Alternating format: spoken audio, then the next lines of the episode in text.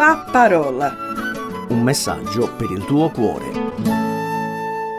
Carissimi radioascoltatori e radioascoltatrici di CRC, mi chiamo Giovanni Greco e sono pastore della Chiesa Cristiana Evangelica Galede di Vasto in Abruzzo. In questa riflessione vi voglio parlare dell'essere evasori spirituali? Certo, quando si parla di fisco, sia oggi come allora la cosa era ed è alquanto rischiosa. Non pagare le tasse è stato sempre un bel problema.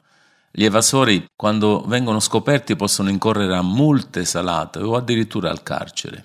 Nel brano di Matteo 22, 15 a 22, che andremo a esaminare, non troviamo un'allegoria o una parabola, ma piuttosto una narrazione storica, cioè una storia vera su un gruppo di uomini. Questo gruppo di uomini sono venuti a raccogliere delle prove per giustificare ulteriormente l'arresto del Signore Gesù e l'esca che useranno è una domanda enigmatica.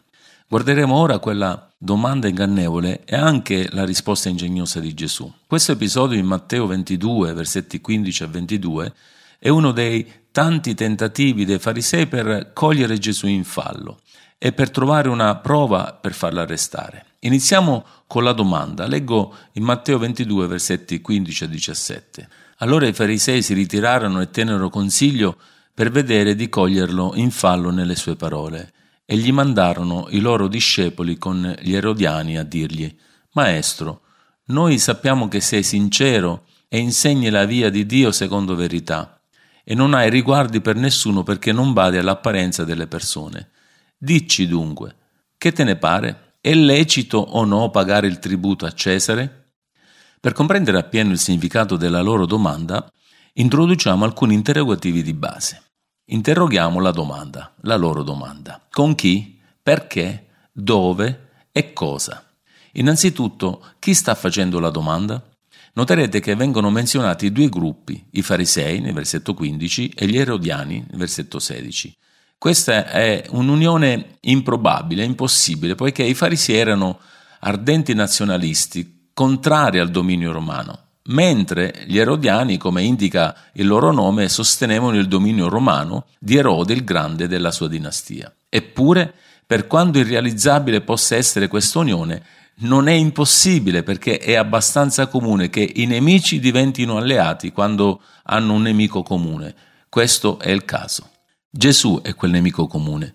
La nostra seconda domanda, la loro domanda è perché? Perché chiedono quello che chiedono? Matteo rivela le loro motivazioni. Dopo aver sentito Gesù parlare di loro in parabole, i farisei tennero consiglio, tramarono per vedere di coglierlo in fallo nelle sue parole. Versetto 15. Io la vedo così, fanno la loro domanda come alcuni furbi giornalisti di oggi fanno domande ai politici, sperando di prendere in castagna il candidato o qui più specificamente sperando che il nostro Salvatore, con qualche frase sacrilega o una parola fuori posto, firmi la sua stessa condanna a morte. La nostra terza domanda, la loro domanda è dove? Dove sono quando fanno questa domanda a Gesù? Sono nel Tempio. In Matteo 21, 23 leggiamo quando giunse nel Tempio e poi in Matteo 24, versetto 1 leggiamo mentre Gesù usciva dal Tempio. Quindi tra questi due versetti troviamo discorsi nel Tempio, sono nel Tempio. La nostra domanda finale alla loro domanda è cosa? Che cosa hanno chiesto? Chiesero è lecito o no pagare il tributo a Cesare?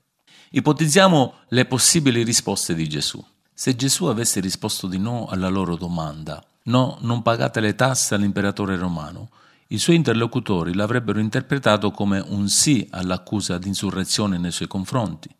E sappiamo cosa faceva Roma con le insurrezioni. I ribelli contro Roma non se la passavano così bene. Ricordiamo il crimine ufficiale per il quale Gesù è morto. Era scritto sopra la sua testa, questo è Gesù, il re dei giudei, Matteo 27, versetto 37. Questa era l'accusa sarcastica ma seria ai farisei avrebbe fatto piacere sentire direttamente dalla bocca di Gesù che non avrebbe pagato le tasse a un signore gentile. Questo se Gesù dice di no. Ma se Gesù avesse risposto di sì alla loro domanda, sì, pagate le tasse a Cesare, allora la voce sarebbe sembrata vera. Egli è amico non solo dei peccatori gentili, ma anche degli esattori romani. Vedete, questa è una domanda breve ma non semplice. Ma passiamo alla risposta che diede Gesù. La risposta di Gesù è davvero piena di saggezza e lascia senza parole i suoi interlocutori. I farisei volevano tentare Gesù, invece con il loro intervento Gesù mette in difficoltà loro. Guardate che brillante risposta diede Gesù. Prima abbiamo il versetto 18, ma Gesù, conoscendo la loro malizia, disse, perché mi tentate ipocriti? Sì, il nostro amorevole Signore li chiama ipocriti, una parola che userà 14 volte in questo Vangelo. Gesù li smaschera nella loro recita, nella loro farsa. Hanno il sorriso sul volto, ma sono venuti con intenzioni malvagie per intrappolarlo nella loro rete. La parola ipocriti è il modo di Gesù di smascherarli, versetti 16 e versetto 17. Nei versetti 19 e 21, la prima parte del versetto 21, Gesù continua la sua dimostrazione della loro ipocrisia. Poi dice, mostratemi la moneta del tributo. Ed essi gli porsero un denaro. Versetto 20, ed egli domandò loro, di chi è questa effigie e questa iscrizione? Gli risposero, di Cesare. Qual è la loro ipocrisia qui? Per rispondere a questa domanda, torniamo alla nostra domanda sul dove. Dove sono quando fanno questa domanda? Al Tempio. Cosa aveva appena fatto Gesù nel Tempio? Ha rovesciato i tavoli dei cambiavalute e forse la gente sta ancora raccogliendo monete disperse nel Tempio. Ma notate che Gesù apparentemente non ha denaro con sé, o almeno la moneta pagana in questione non era in suo possesso. Così nel Tempio al super spirituale dice: E voi? Avete con voi qualche moneta romana? e loro inconsapevolmente dicono oh certo, eccola. La prima parte della sua trappola è scattata. Ecco che arriva la seconda. Gesù allora interroga i suoi inquisitori. Ok, ditemi, di chi è l'immagine e l'iscrizione? È facile, dicono, di Cesare. Sì, l'immagine scolpita, Esodo 20, versetto 4, che avete in mano è quella di Cesare. Inutile dire che le immagini e le iscrizioni di questa moneta eh, non se la passavano bene con il primo e il secondo comandamento. Gesù è tagliente qui, davvero molto tagliente. Il Salmo 9, versetto 16 recita Gli empi sono intrappolati nell'opera delle loro stesse mani. Qui, in Matteo 22, versetti 19 e 21, i malvagi trovano davvero la trappola nelle loro stesse mani. Gesù li ha colti con le mani nel sacco. Nel versetto 21, la seconda parte, arriviamo finalmente alla risposta di Gesù. E Gesù disse loro, rendete a Cesare quello che è di Cesare e a Dio quello che è di Dio. Ci sono due parti nella risposta di Gesù. La prima parte, restituite le monete di Cesare a Cesare, insegna loro e a noi che durante il nostro esilio sulla terra, che sia sotto Roma, l'America, la Cina, la Russia o qualsiasi altra nazione, il rispetto per il governo è una forma importante di rispetto per Dio. Voglio essere chiaro, se Cesare conia un nuovo Vangelo, non gli si deve obbedire. Cioè, se il governo mette fuori legge la fede e la pratica cristiana, dobbiamo ribellarci contro tali regole e pagare il prezzo di tale rivoluzione. Penso che sia giusto e ragionevole trarre almeno due conclusioni, o lezioni potremmo meglio chiamarle.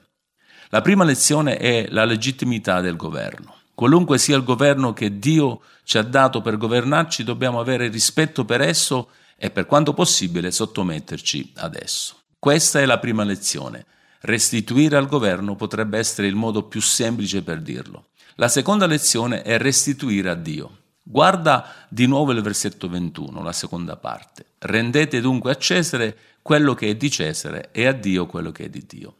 Si possono notare tre cose qui. Primo, Gesù dà, come è incline a fare, un comune parallelismo ebraico. Rendete a Cesare le cose che sono di Cesare e a Dio le cose che sono di Dio. Secondo, la seconda metà del parallelo non è necessaria, cioè è una risposta aggiuntiva alla loro domanda. Chiedono solo della tassa. Gesù risponde alla loro domanda sulla tassa, ma aggiunge anche qualcosa. Quindi, terzo, questa aggiunta deve essere importante. La metterò in questo modo. Rendete dunque a Cesare quello che è di Cesare, è la lezione minore. rendete a Dio quello che è di Dio è la lezione maggiore. Quindi l'idea e l'applicazione è se devi dare liberamente alcuni denari a Tiberio Cesare Augusto, figlio del cosiddetto divino Augusto, non dovresti poi dare tutto a Dio l'Altissimo? La nostra applicazione alla risposta intelligente, profonda, impressionante, indimenticabile di Gesù non deve essere solo ammirazione, wow, che incredibile maestro era Gesù, forse dovremmo obbedire a ciò che questo tizio insegna fino alla fine dei tempi. La nostra applicazione deve essere adorazione e fedeltà a Dio e al suo Cristo, il Re Gesù. Vedete come Gesù stava probabilmente sfidando la fedeltà dei farisei a Dio mentre tenevano le monete di Cesare in mano e troppo nel cuore. Così egli sfida noi oggi. Quando i farisei erodiani sentirono la risposta di Gesù, si meravigliarono, stupirono, ma poi lo lasciarono e se ne andarono, dice il versetto 22. Questo è il contrario di quello che dobbiamo fare noi. Non dobbiamo semplicemente meravigliarci, wow, che bella risposta Gesù, ma adorare, wow, che Salvatore, sommo sacerdote e Signore divino. E non dobbiamo lasciare e allontanarci dal nostro Signore, ma aggrapparci a Lui e seguirlo. Dobbiamo restituire a Dio, a Dio che ci ha dato vita e respiro, salvezza e santificazione, suo Figlio e il suo Spirito. Dobbiamo restituire la nostra adorazione e fedeltà, i nostri tesori e talenti, i nostri cuori, le nostre teste, i nostri corpi, le nostre anime. Mi chiamo Giovanni Greco il Signore benedica questa parola nel tuo cuore affinché da evasore spirituale tu possa restituire tutto a Dio, a colui che è pronto a condonare, ad azzerare il debito, perché Gesù ha pagato il nostro debito.